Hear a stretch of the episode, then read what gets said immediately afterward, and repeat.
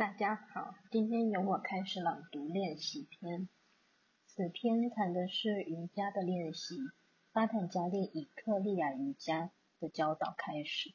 你可能听过克利亚瑜伽这个名词，它是由尤加南陀帕拉玛汉沙大师倡导的。但是，请你不要与巴坦加利的克利亚瑜伽混淆。尤迦南陀帕拉玛汉沙大师说的是一种将呼吸与诵经混合在一起的瑜伽。巴坦加利则提出一些实际的指引，要我们在日常生活里遵循，以获得更精致的练习。在三摩地篇中，巴坦加利以理论方式探讨，并告诉我们瑜伽的目的。就是学习控制心灵的变化和思想形式，而在其他篇中分成几个类别，不同种类的形式思想形式，如何练习去控制它和不同的超意识境界，在无欲望种子三摩地的最高境界中体验结果。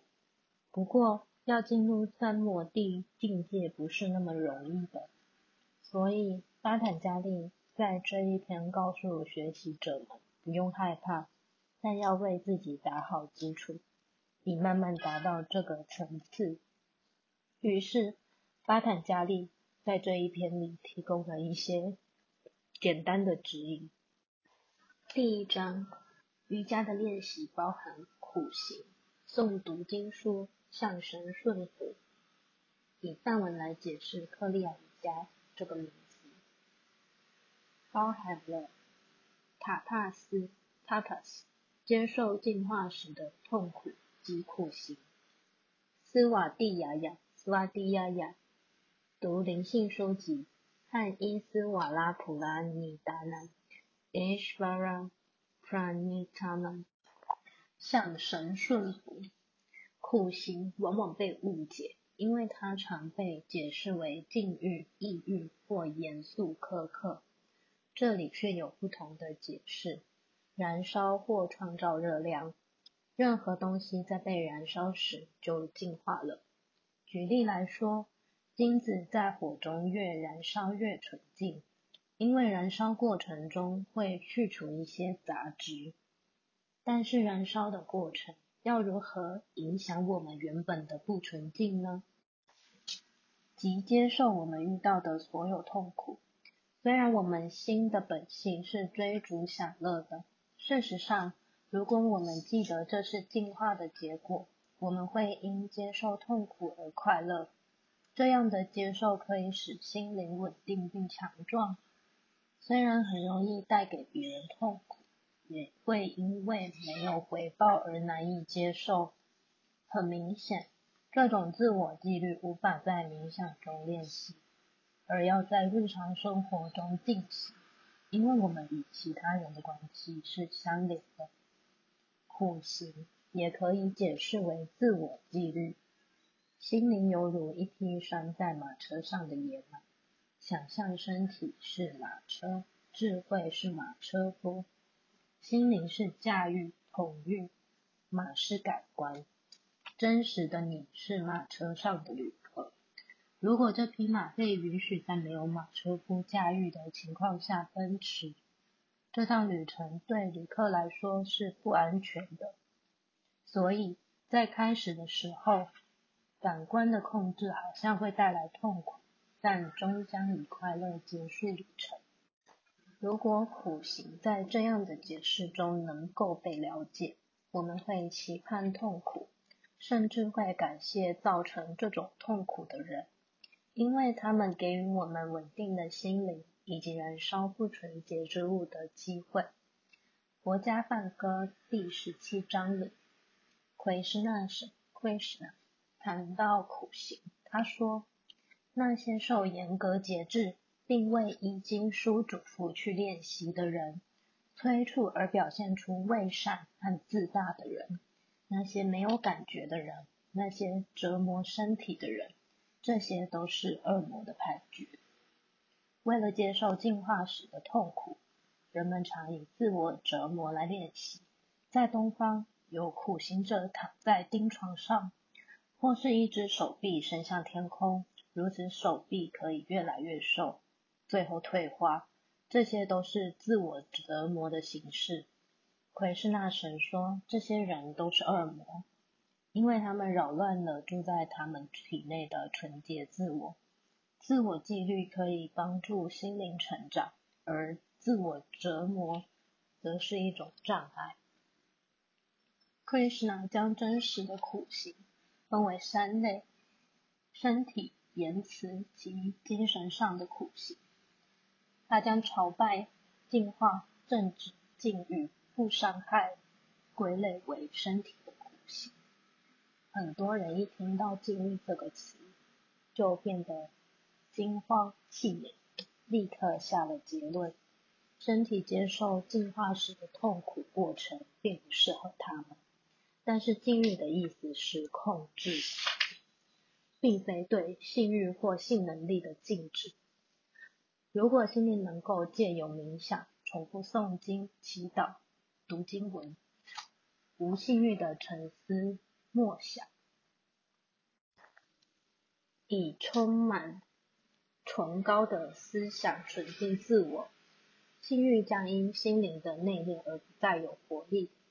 若仅是一味地抑制性欲，将更难摆脱欲望的控制，反而易做邪淫的梦，容易生气，心浮气躁。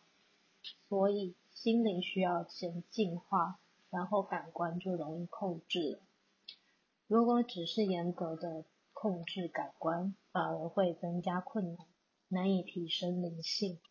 苦行还包括言辞上的修行，言辞应该可以带来平静、真实、愉悦和益处。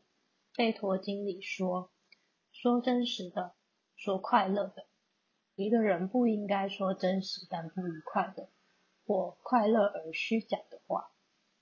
如果某件事是真实而不快乐的，应该以适当的方式将它变得更快乐些。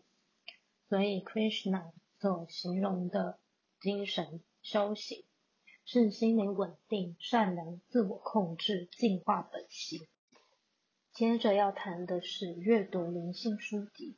及真实自我的学习，并非仅仅如心理学家所分析的精神与心灵的学习。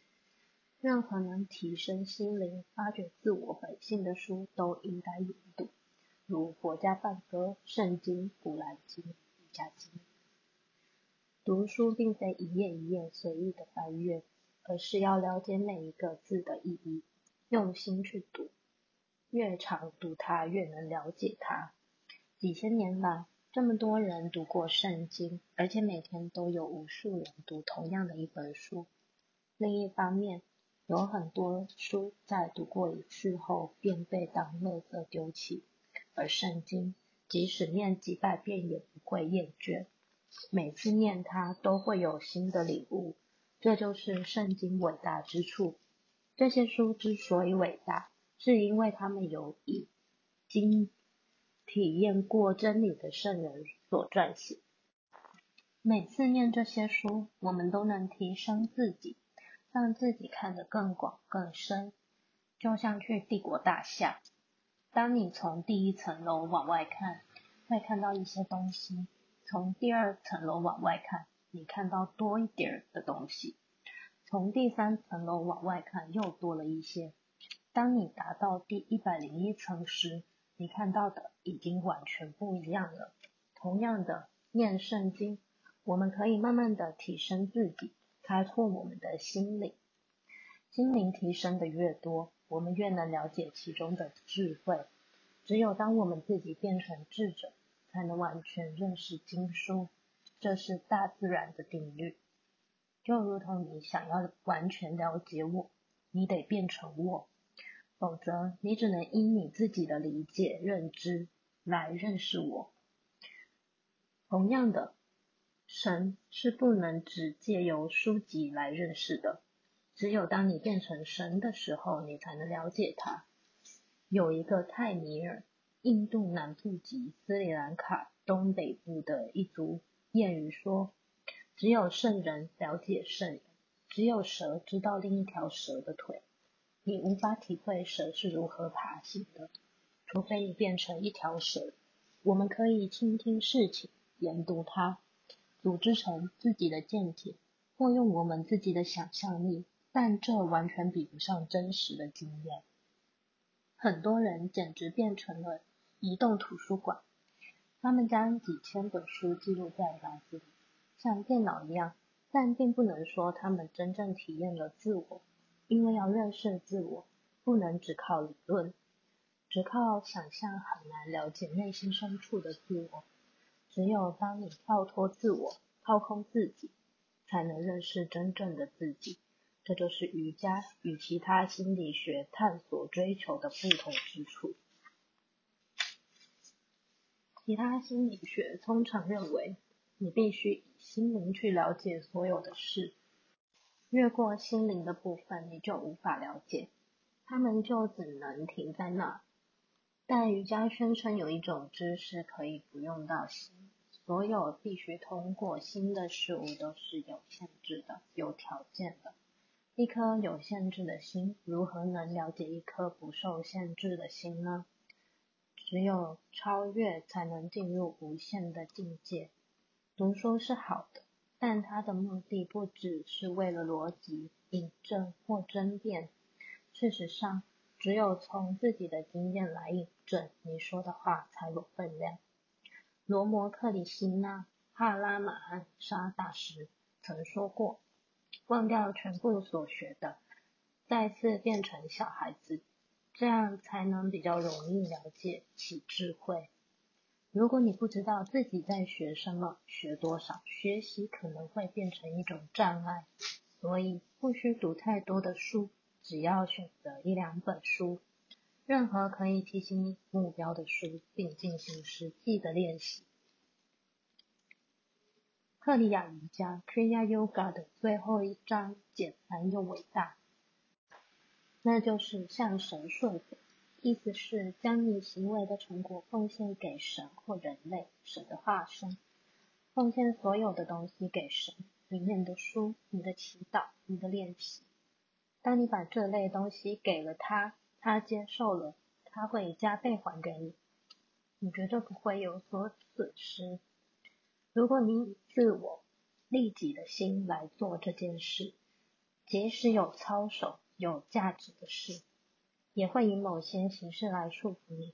如果每做一些事，心里都能默念，愿以此奉献给神，心灵就会获得自由与平宁静。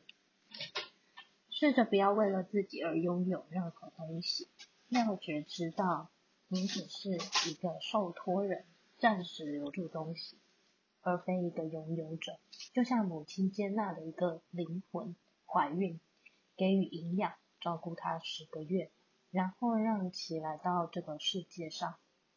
如果这个母亲想一直占有这个婴儿，而不让其出生，结果会怎么样呢？那会有很大的疼痛。事物一旦成熟，就应该顺其自然的持续前进。所以，奉献是真实的瑜伽。要说我是你的。全部都是你的东西，是你的就行了。如果总是说我的，就有束缚；你的即可解脱。如果你完全放弃我的，那似乎又贬低了你的生命，或是如同脸上挨了一拳。但如果你能将我的改成你的，你就永远平安无事了。为了人类，让我们奉献生命，用每一次的呼吸。身体内的每一个分子来重复诵念、奉献、奉献、给予、给予、爱、爱，这是最好的祈祷文，最好的瑜伽，将带给我们永久的平静和喜悦，让我们的心灵不再受到任何打扰。